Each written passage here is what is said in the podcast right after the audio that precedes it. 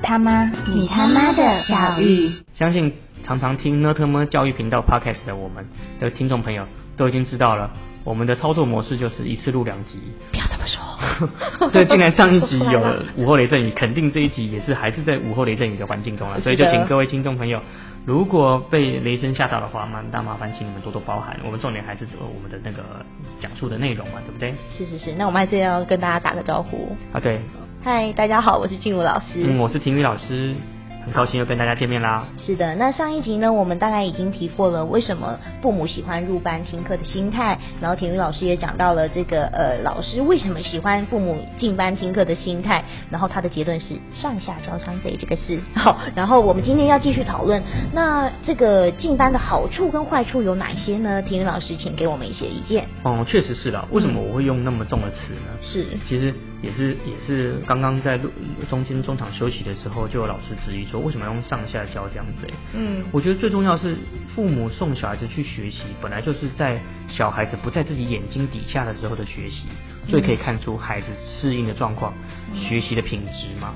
嗯那如果是父母一直采取无孔不入的包围方式，事实上你能够盯他到什么时候呢？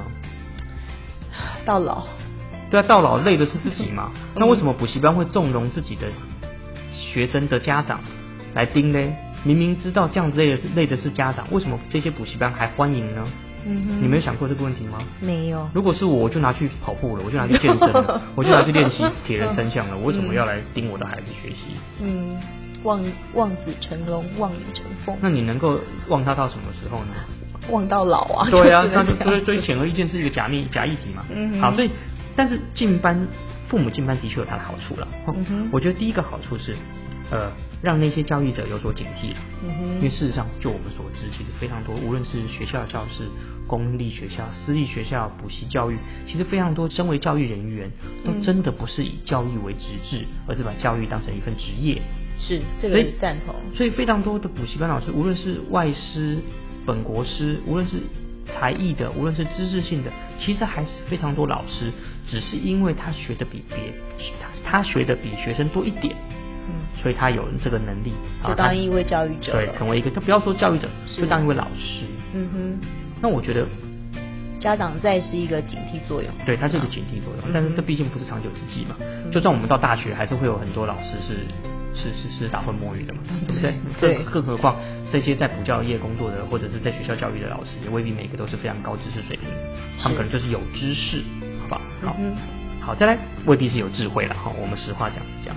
好，第一个是让教育者有所警惕，嗯对那第二个是让小孩子有所顾虑，哎，对不对？嗯这爸个爸妈是妈肯定是有的。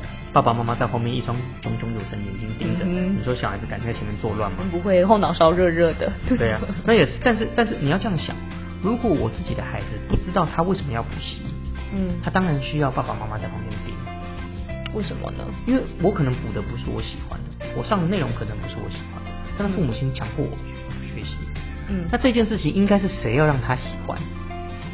老师，老师跟家长，对不对？嗯这是一个环境共同的。嗯但是现在不是老师跟家长共同来让孩子喜欢，而是老师跟家长共同逼着孩子得喜欢，那这为什么是好处呢？这是好处啊。好处是什么？好处是什么？他他孩子有所顾虑，你的意思说可以让他尝试第一次的学习吗？不是如果他一开始很不排是斥，因为毕竟有一些科目的确是比较艰难，对的确比的确是比较比较需要循序渐进，对按部就班。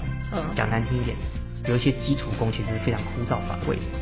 嗯，那如果是孩子在前段时间没有做好比较重复性的、反复性的操作，嗯肌肉记忆没有养成，尤其是那种体育、体育技能型的、嗯嗯音乐技能型的，甚至是是书法，是这种这种比较需要耐力的工作，本来小孩子阶段就不是非常适合嘛，嗯但等到大了再来学习又有点晚。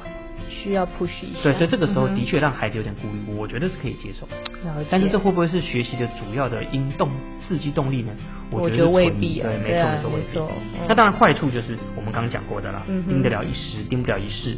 对。再来就是养成了孩子，有人盯才学习，没人盯就不学习。哎、这个是哦，这个是哦，对我觉们得这看过很非多常嘛，对没不对错。嗯，好，最后是我希望孩子学习，但是我却干扰他的学习自主性，嗯然后也干扰他学习那个自在的程度。他并不是因为喜欢这个内容，他才他才他才认真读，而是因为有人逼着他学习。可是如果像这样子的话，邵老师，你觉得像这样子，应该父母要怎么样？呃，参与的程度应该怎么样会是比较好的？我觉得父母的参与程度是一个非常好的问题。嗯父母不在于参与多参与少，嗯你觉得关键在哪里？嗯，不在于参与多参与少。嗯嗯，能不能让小孩真的提起这个学习动力？嗯错，是参是参与的阶段，我觉得关键是参与的阶段。参与的阶段，怎么说呢？也就是说，我们要引导孩子进入这个学习体系的之前，我们可能前置作业要拉长，对开始耳濡目染啦、对开始潜移默化啦、对，到进去之后，学习完他出来，嗯我们的比重大概是三比七，嗯哼，但是大部分的家长在课后都变成是一种强压式的、检讨式嗯的、合可式的。比如说，学音今天在学校学了音乐，补习班学了音乐嗯，回到家之后给我练两小时，重重复的练两小时。嗯请问一下，后半段这个参与到底是让孩子更有兴趣上上下一堂课，还是异性更阑珊？意兴阑珊。对，所以我觉得前段的潜移默化，建立那个他想要进班学习这个环境，以及他离开班之后想要 show off，想要展示给孩家长那个动力，我觉得是经营那个气氛更重要，而不是家长在教室里，我觉得这是非常不一样的。哦，让他提起心力这件事情其实是更对重要没的，错是吗？对嗯哼嗯。那呃，苏老师，因为我们现在就是疫情的关系，就其实非常多就课程改成线上课了。那你觉得像这个上线上课，然后父母又跟着跟课这个现象，你觉得怎么样呢？。哦，就姑且不论之前有很多爸爸不是都在镜头前穿着内裤走来走去吗 我们要养眼的、哦。没有没有没有，他这这个其实一直都有开背景功能模式，我不知道为什么家长会没有开，啊好吧，我们就姑且不论这个瑕疵了。嗯好，我觉得改成线上课程后出现了几个问题哈。好，第一个问题是很多老师是不愿意上线上课， 嗯哼，怎么说？为什么不愿意？因为他经不起检验嘛，好好不好？很直接的题目。第二个嗯，很多老师线上课程和实体课程教法如出一辙，嗯，为什么？呃，想不出别的花招吗不？是因为他就把教育当成是职业嘛。哦，再反演一正次。对，再演一次嘛。哦演法相同，我为什么还要为了线上课程改变我原本的教学模式呢？哦，我原本这样子教也是这样教，为什么我变成线上之后交换方式教？啊，这真的不行啊，不对啊一样哦，那还有一种状况是，很多老师根本没办法上线上课。没办法上，怎么说？我传统的课程就是用，基本上就是为了要能够录下来，能够重复的播出。对上课的时候就是我一个人从头到尾盯到尾对，从头到尾讲到尾。啊，没有要互动的意思。对，本来就不能互动嘛，嗯互动就纯不要康嘛哦。哦学生万一互动起来，我我出乎我意料之外。对哦我我接不了招，或者是哎学生互动牵了我的底，嗯我的我的我的知识厚度，我的学养厚度没办法支持学生的问题怎么办？要考。对，所以总之嗯就是就是我为了让我能够更好的把这一集录下来，下次重播，嗯我就上课演一个套版的套版的上课模式，嗯是不是最方便嗯？这样子下次学生是就可以买一到十八集，也是用便宜欸的价格重复 播，对不对？好，那呃，苏老师，你觉得像家长的话，那家长的这个关心，呃，变成补教的一个呃什么样？对于补教业来讲的话，会有一个什么样的想法也好，或是说可以调整的方向也好？我觉得是这样的，就是说，我的确同意家长应该参与孩子的学习的是阶段，每个阶段都应该投注心力，毕竟孩子是我们最珍贵的上天给我们的礼物嘛。对但是当家长的参与过度变成是一种嗯主动的包袱的时候，其实会造成这种课后教育的一些盲点，甚至他们投机点。嗯哼举个例子来说，当家长抱持着孩子只要说好玩，就等于学习到东西嗯的时候。嗯那请问一下补，补教业者到底是要认真，补习班教育到底是要认真上，还是要轻松上？那就是好玩为主。对，好玩为主。嗯那学习时间拉长，对补习补教业者当然是乐乐在其中。对原本十堂课可以上完，硬是拆成三。噔噔噔噔。噔噔，钱的声音。 对啊，就是家长觉得要好玩的嘛，因为嗯真正的学习绝对不好玩。我们从、嗯我们从以前就告诉所有家长，真正的学习就是枯燥乏味。嗯好玩的不是上课，嗯好玩的不是老师，嗯好玩的是什么？好玩的是是心态，错。好玩的是是是他学习学到的得到的反馈。这你讲的这句话好像很漂亮，但事实上是空洞的意思，都要反馈懂。